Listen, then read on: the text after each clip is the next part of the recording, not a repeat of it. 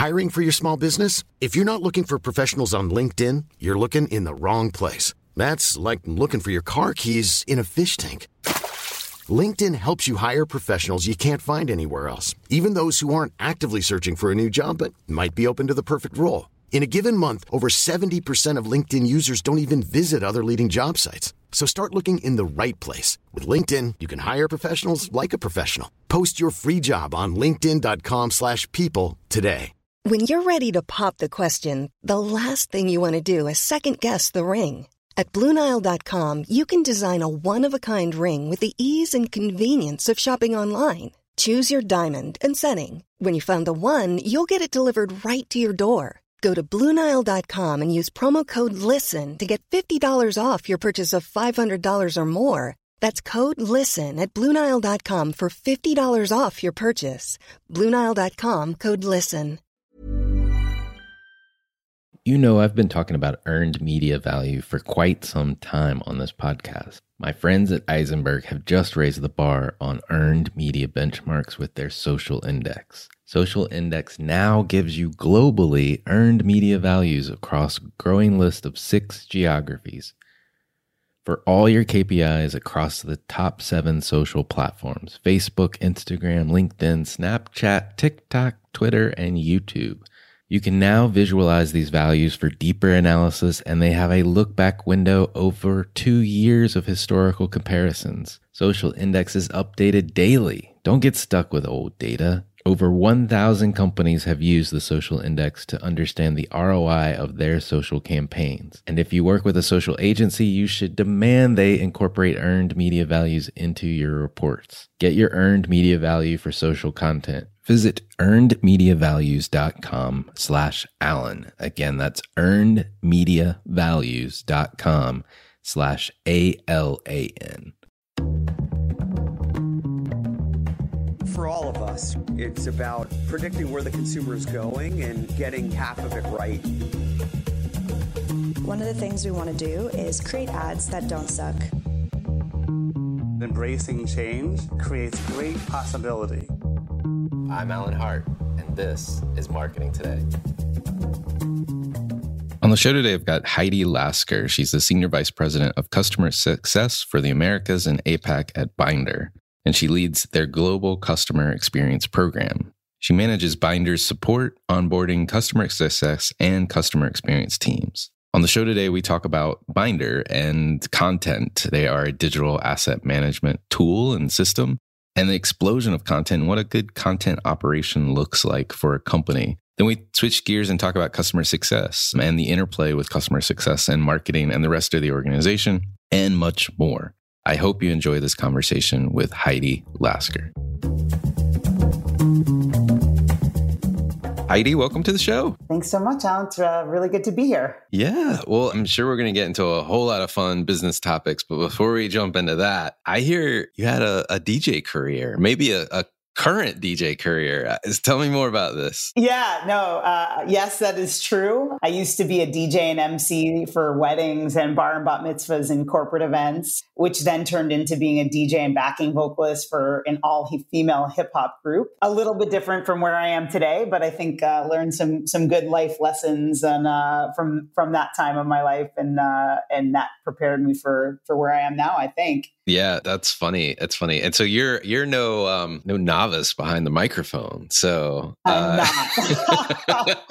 I think I, I, I remember being a little kid for every like Hanukkah or birthday. I always wanted those. Um, I'll probably date myself, but I always wanted those microphones that would tune through the AM radio. I'm known to have a loud voice, so everybody wonders why I needed a microphone too. But uh, I guess we'll never know. That's funny. That's funny. Did you have a DJ name too? I did. Yes, it was. Uh, it was DJ PJ. So DJ PJ, I love it. Yeah, yeah, it was uh, it was a fun time, but uh, you know, it it got to a point where I was uh, spending you know a lot of Saturday nights with thirteen year olds, and uh, it was no good for my social life. So I moved on from that.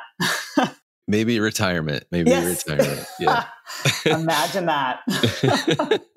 All right. So DJ life to now you are senior vice president for customer success at Bynder. Tell me about the pathway that led you to, to Bynder. Yeah, for sure. So I've always been on customer facing teams at tech companies. Um, when I started off uh, my career, there was no such thing as, as SaaS or customer success. So it was a different time. And at a few different startups, I was the first customer facing role and and really was able to lay the foundation, build the processes and best practices and, and, set up for growth. So the first time I did that was in the music tech space at a company called Sonicbids that helped bands connect with music festivals and brands. So brands like Red Bull and Converse would run these campaigns with bands and they were sort of like an early version of influencer marketing. I was there for about 12 years. And, you know, from there, I really wanted to make a change and, and get into marketing technology uh, just because there was so much going on there. So I spent a couple years in SaaS, in SaaS tech companies in the influencer marketing and data and analytics spaces before I got to Bynder in 2017. Since then, um, you know, I started off pretty focused on managing the, the customer success managers in the US. But, you know, over time between acquisitions, scale up growth, uh, changes to better align our teams internally. Now I oversee support, onboarding, and customer success for the Americas and APAC. And then we also recently added this customer experience function onto our team. So I have global oversight of that group too. Well, let's talk about Bynder as a company. Tell me a little bit about like how you describe what the company does today. Yeah, so Bynder is in the digital asset management space. Um, actually, earlier this year, we were named a leader in DAM uh, in the most recent uh, Forrester Wave, which was very exciting for us. So we have a DAM platform and a suite of products that help brands manage the full content lifecycle. So that's from upstream creation of assets to the management of assets through distribution of assets across channels and platforms and we've always done this for creative assets, but a few months ago, uh, we acquired a company called GatherContent. And that was to help our, ma- our customers manage the content lifecycle for structured text content too. Um, so we're really excited to see um, the way our customers will, will benefit from that. But altogether, this is designed to enable collaboration, to drive brand consistency, uh, to help our customers work more efficiently, speed up their time to market and, and ultimately help them deliver the best digital experience to their customers and to really stand out and compete in the marketplace. I love that. And creative assets, uh, the world is changing. Like, how, how have trends in the market kind of influenced where Bynder's gone, if you will? Yeah, no, that's a, a great question. So, Bynder has really continued to evolve based on, on the trends that we're seeing. So over the last couple of years, um, you know, we've seen a lot of changes in consumer behaviors and much higher expectation for personalized, relevant content. Uh, we saw the world go from digital first to at some point early in the pandemic, digital only, and, and that lasted a stretch of time. So, you know, that really accelerated digital transformation. And all of that has driven us into what we call the third wave of DAM. And that's where the DAM has become mission critical because creative content has become mission critical. And it's about delivering personalized content at scale. It's about automation and having a connected ecosystem. And in that ecosystem, that the DAM becomes your system of record for all of your visual content so that you can automate content distribution across systems and channels. Um, so a lot of what we're doing is to support that. And you can you can see it in our partnerships and our integration strategy and in the constant innovation and developments in our product roadmap. Well, like you said, the the trends are more content, not less. It just seems uh, from a marketing landscape standpoint and where I work, content is exploding. You know, like it, it's it's just taking on a life of its own. How should marketers be thinking about getting control of this and, and managing this whole asset effort, if you will? Yeah, that's a, a great question. So I think first, just uh, thinking about why content is exploding. And again, it's it's what I mentioned earlier. It's customers have this much higher expectation, but at the same same time, they have these shorter attention spans. So because of that, there's a need for personalized, relevant, high quality, and compelling visual content, and that need is just more pressing than ever before and then you take the, the d- different types of visual content that that can be you know served for to customers it's images videos virtual reality 360 degree product views and user generated content so then on top of that you need to make sure the content's delivered fast and that it's optimized for you know where customers are accessing it and on what device So this complicates, you know, the what brands need to think of uh, how they create and deliver this personalized content at scale in a way that doesn't compromise their customer experience. So this is why digital transformation has really accelerated. And, you know, I think marketers can really get control and, and manage the content growth with an integrated marketing tech ecosystem, you know, with having a DAM um, as a system of record for this visual content. Uh, rather than storing assets in, in multiple systems or you know the storage part of an adjacent technology and by having strong content operations and that includes you know these tools and technologies that that help to manage the content lifecycle yeah i don't know how people I, and i know they're still out there somewhere but that how people would do this without a system. yeah, totally. I, I mean, it, I'm sure it happens, and it must be entire chaos. So I can definitely need. I, see the need for a system of record and, and something to help corral all of these assets um, and and manage them. If nothing else, just, just to know what's what's approved and not approved, right? Like, I mean, because not only the finished assets, but like the process of creating them and you know, and all the variations and versions that might permeate through a system as well. Absolutely, for for sure. I mean, there's there's definitely this idea that you can your brand consistency can can really be impacted in, the wrong direction. And you know, we hear we hear cu- customers talk about how they don't like to see their their logos in the wild, which is like you know someone from their company would rather google their logo than you know than try to find the the most current one in, in some system when they don't have an effective way to, to store and manage assets. Right right. That's a that's i love that. Logos in the wild. You work with uh, customers every day every week uh, on success of managing this process and uh, obviously with relation to Bynder but like what does a quote unquote good content operation look like? Yeah, I'd say a, good content operation can actually look different at every company because content requirements can vary. You could have a, a content strategy that's around accessibility, on brand content, SEO targeting, or, you know, there's countless KPIs and ways to, to kind of measure the effectiveness of your content strategy. So I think like one general thing I'd say is that if you're meeting your requirements for content at scale, you have a good content operation. But you know that that might not be useful. Uh, so if you're starting to think about your content operations, I think some things to keep in mind are it's really the combination of processes, people, and technology that will enable you, enable you to manage the entire content creation lifecycle uh, in a way that supports an omni-channel go-to-market strategy. You know, there's so many different channels, there's so many different versions, and and everything grows exponentially. So you really need to have that kind of support. On top of that, it, it needs to enable personalization, um, scale, automation, and speed of execution. And most importantly, it has to kind of all roll up to result in a customer experience that you know meets or even beats the customer's expectations and that keeps their attention so you know if you have an effective content operation you'll have faster scalable repeatable um, processes that result in in better quality content produced in less time and you know and in regulated industries that content will stay in compliance yeah. Now I want all of what you just said. it's easy. yeah. Yeah. No, I know it's not easy, but I, but all of that I want and, and more. So uh, that sounds great. It's you know related to your role as as head of customer success.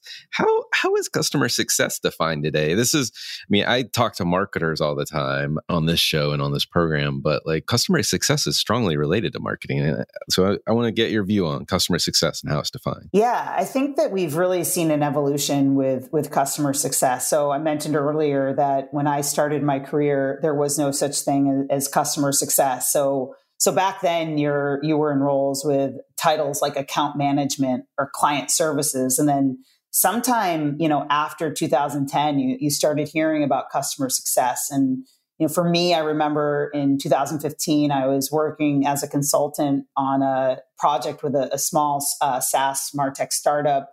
And I was kind of looking into their practices around how they managed customers. And it was around that time that I first remember hearing the customer facing team for SaaS companies consistently being called customer success. And with that, this was also the time you know that we saw the emergence of practices like being more proactive and consultative of, of, driving adoption and value and all of this really improved the customer experience And it was all rooted in driving outcomes for customers.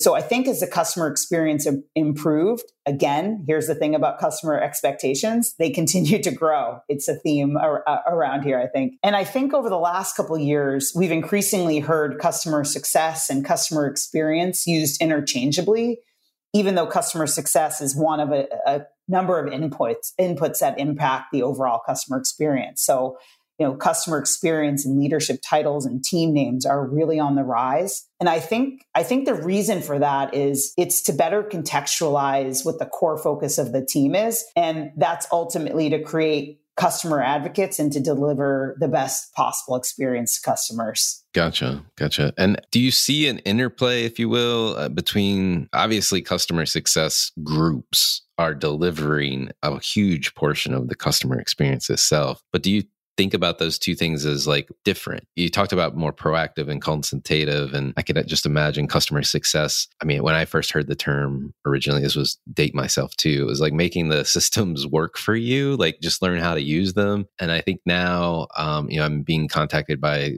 folks that I'm using systems related to, and they're like, "Hey, we noticed you haven't used this feature. Let us tell you more about this because we think it might actually help you and bringing me ideas. So, how, how, do you see the interplay if you will, between customer experience and customer success? Yeah, I mean, I think that customer success is, is one of a number of functions and parts of the company that that roll up into this customer experience, right? Because on our team, you have you start you know you start your journey with Bynder with our, our onboarding team or you know at least after you after you sign a deal with us. So you start with onboarding. Everyone knows that the experience at the very beginning is like sets the tone for like how your experience ends up being how long you stay a customer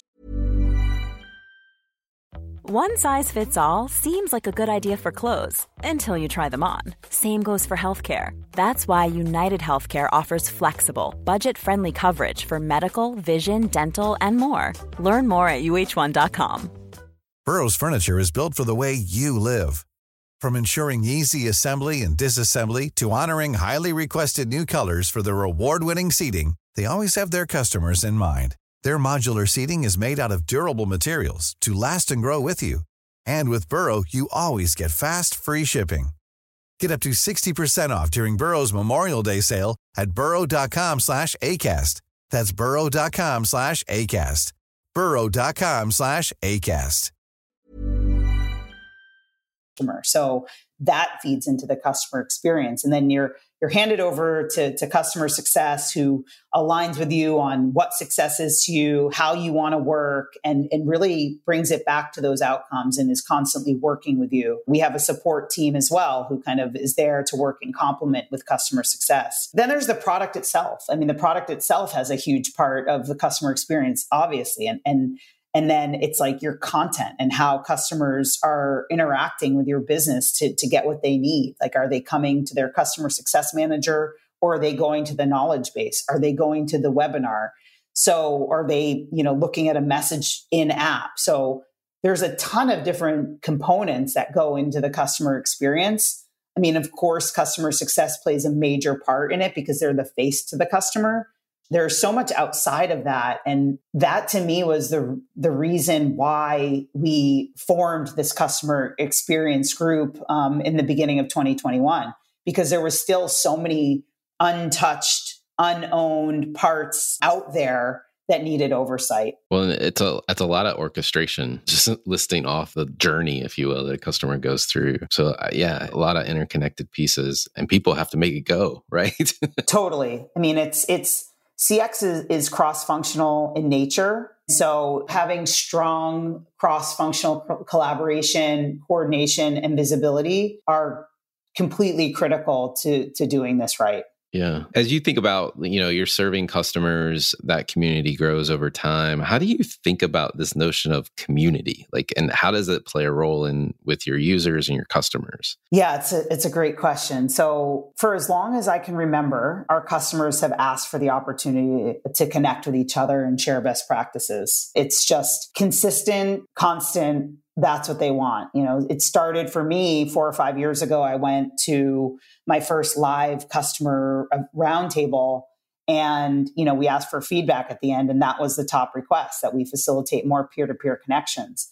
And it's continued to be top feedback that we get all the time. So at first, we were doing things like creating programs to fulfill these requests. Like we had a Bynder buddies program um, that we piloted and now we've like operationalized, but that's where we match customers uh, with each other based on their profile, their use case, and answered to some qualifying questions we did some virtual roundtables and had breakout rooms by topic with groups of customers and experts at our company talking together to connect with each other and share their experience and best practices. So it was only a matter of time until we introduced a formal community. But I think it was seeing that so much of the last couple years has been about community and helping each other, and that supporting and building communities really helps gain customer loyalty and trust.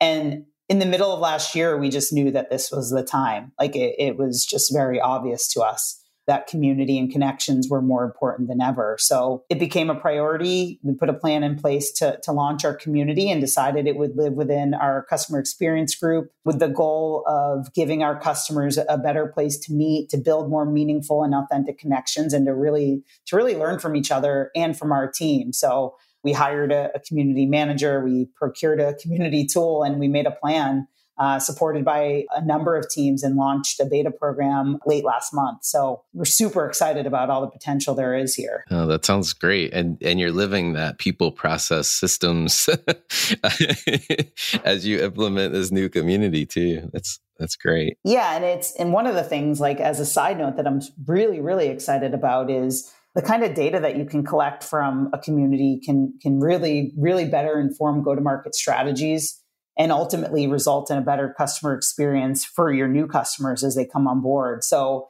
it truly is a virtuous cycle and I'm just really looking forward to seeing how it, it, grows and evolves. Well, if you think about that customer success function, and I mean, there's so many interconnections with the rest of the company or the organization. How do you think about the connection points and, and those that are critical? Where does marketing play a role, if you will? Yeah, it's a good good question. So mostly, I think the customer journey needs to feel seamless and connected. A customer shouldn't know if something came from the marketing team versus CX versus product team in app, right? They should know it came from Bynder. And, you know, the same goes for the channels. It shouldn't matter if it's in an email, in a webinar, or in app. All the messages have to feel connected. So, you know, to me, step one is how you execute on this internally and, and create that you know strong cross-functional collaboration and, and, visibility and coordination so our marketing team and our customer experience team meets frequently they make sure there's visibility internally about what each of the group's key initiatives is from within customer marketing, what's owned. In many cases, we see that there might be something owned by customer marketing or customer experience, and the opposite team is, is a key stakeholder in it. So those two teams are just really in lockstep and customer experience you know when we formed the team it could have sat anywhere in the company like there it could have sat in marketing it could have sat in, in you know customer success it could have maybe even sat in product so we ended up pick, putting it in customer success because we're so close to the customers. But I think just the idea that it, it should sit uh, center to all of these groups and facilitate this this cross functional collaboration really makes it clear that there there isn't a line between marketing and, and customer experience. Yeah, it's all it's it's all one big spaghetti bowl. it is, and there's benefits and drawbacks to that, right? And it's like it's it's like you want to you want to define ownership but you don't want to make too many things too hard and fast because you want to you want to make sure that there's there's a lot of collaboration because everybody at the end has the same goal across the whole organization. And that's to make sure that we have an industry leading customer experience that we can maintain that personal high touch feel that our customers ha- have known and love, but doing it at scale and without them noticing, you know, that there's a big difference as we grow. So I think with with knowing that marketing, product, customer success, and experience are all aligned and, and, pointed at the same direction to ultimately like have these raving fans who want to you know go talk about us in an authentic way. It makes it kind of easy to to coordinate and to want to to be collaborative. Yeah. No it makes sense. Makes sense. Well it's been fascinating to talk about customer success because we actually haven't covered that topic on the show before. And so um, this is a nice nice extension of the platform, so to speak, to talk about it. We talk about marketing all the time, but one of the things we love to do on this show is get to know the person behind the microphone a little bit better. We already know you had a prior DJ career, DJ PJ. So now, you know, I want to know, you know, has there been an experience of your past that defines or makes up who you are today? Yeah, I mean, I think it might be the the 14 years that I spent at overnight camp, and it, it's it's not just because it was the the first place that I picked up a microphone that that connected to a real PA, or, or because I DJed my first party there. It's because I think that nothing teaches you compromise, understanding teamwork, empathy, and the importance of relationships like being with the same group of people for two months while being away from your parents when you're a kid. Especially when I was a kid, all you had was letters by mail to stay in touch with the rest of the world. And, and I wasn't a great letter writer, so my kept my parents on their toes. But you know, you really deal with so many different personalities, challenges, uh, you have to be flexible and adaptable. And I became a, camp, a, counselor at the camp when I was old enough. And I think in a lot of ways, being a, a, counselor is a really solid foundation for, for management and leadership. And just the atmosphere and growing up there kind of gave me this confidence that, that helped shape me into who I am today. Yeah, I love that. I love that. And um, I mean, two months at a time, that's a, that's a lot. it's aggressive. And like, I don't know, I can't even imagine like my nieces go to the, the same camp or have gone to the same camp now and it's like a, a different place. They they put albums of pictures up on online every day. And I'm like, how do they make sure the kids don't sneak phones in and stuff like that? So I'm like, way different issues uh, than what we had when I was a kid. That's funny. That's funny.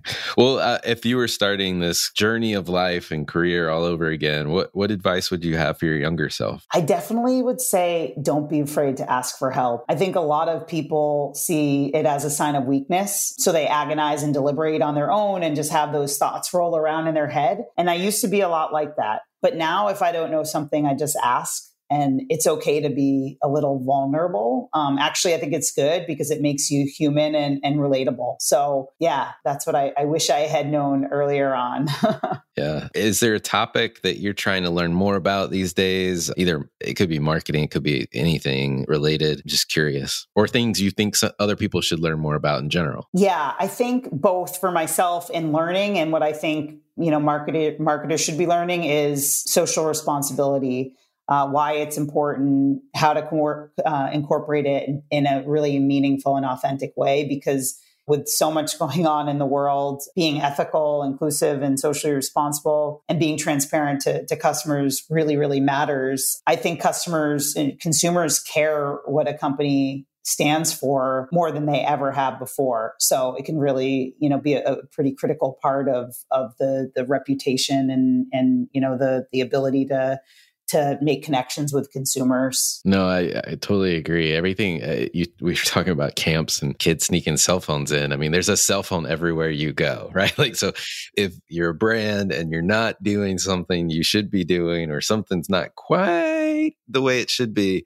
you're going to know about it. Beyond damage is the right thing to do. But I agree with you. I think I think social responsibility is an untapped area for marketing to to look into. Well, uh, two more questions, a little bit more on the marketing side. Hope you don't mind. But on the personal front, are there like brands or companies or causes that you follow or you think other people should be taking notice of? I think one that really comes to mind is is definitely New Balance. I just love the transformation or even the revival of that brand. You know, for a long time they had a, a reputation for making ugly dad shoes, and it didn't help. You know, when they had some political controversies a few years back, but they've done everything right. You know, they they have a, a strong brand and marketing strategy, a good mix of sponsorships and collaborations, and you know, being positioned as a challenger brand in the space, being authentic.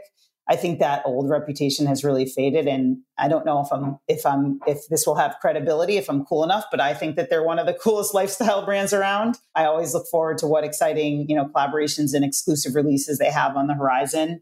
I've definitely bought like the the New Balance by J or J Crew by New Balance or whatever the other way around. Um, you know, shoes that they make special for J Crew. So, you know, the other thing is they're local to Boston and they have a physical presence that you can see from the Mass Pike. And I've also watched that continue to grow and evolve. Um, so as as kind of the part of the whole whole thing. So I think they're pretty fascinating to to you know to keep an eye on. That's awesome. Yeah yeah. No i've i've driven past that building before many times in my career. I'll have to check out the didn't know about the collaboration with J Crew. I have to check that out see what that's about. Well uh, last question for you. What do you feel like is either the largest opportunity or threat facing marketers today? Yeah i think it's i'd say that the, it's the the power or, or impact that the right technologies can have on the end consumer experience. It's it's really a lot about what we talked about earlier. If you're not already going through through that digital transformation, you risk being left behind or unable to compete. And I think, you know, for some people, it may be overwhelming or difficult to make a connection of like, where do you begin? But if you want to like simplify it and say some, you know, like a simple example I always think about is faster page load times result in lower bounce rates and better SEO.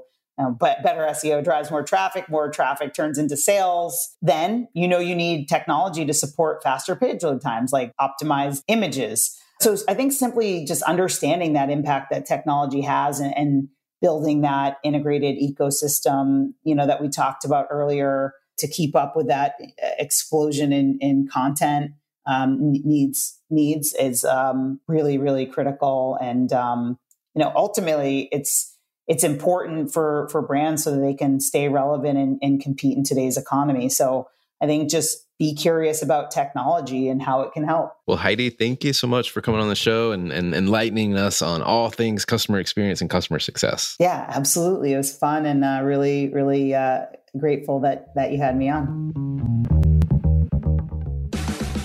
Hi, it's Alan again. Marketing Today was created and produced by me with support from my team and podcast editors, sound engineers, and writers at Share Your Genius. Find them at shareyourgenius.com. If you're new to Marketing Today, please feel free to write us a review on iTunes or your favorite listening platform. Don't forget to subscribe on marketingtodaypodcast.com and tell your friends and colleagues about the show. I love to hear from listeners. You can contact me on marketingtodaypodcast.com there, you will also find complete show notes, links to what was discussed in the episode today, and you can search our archives. I'm Alan Hart, and this is Marketing Today.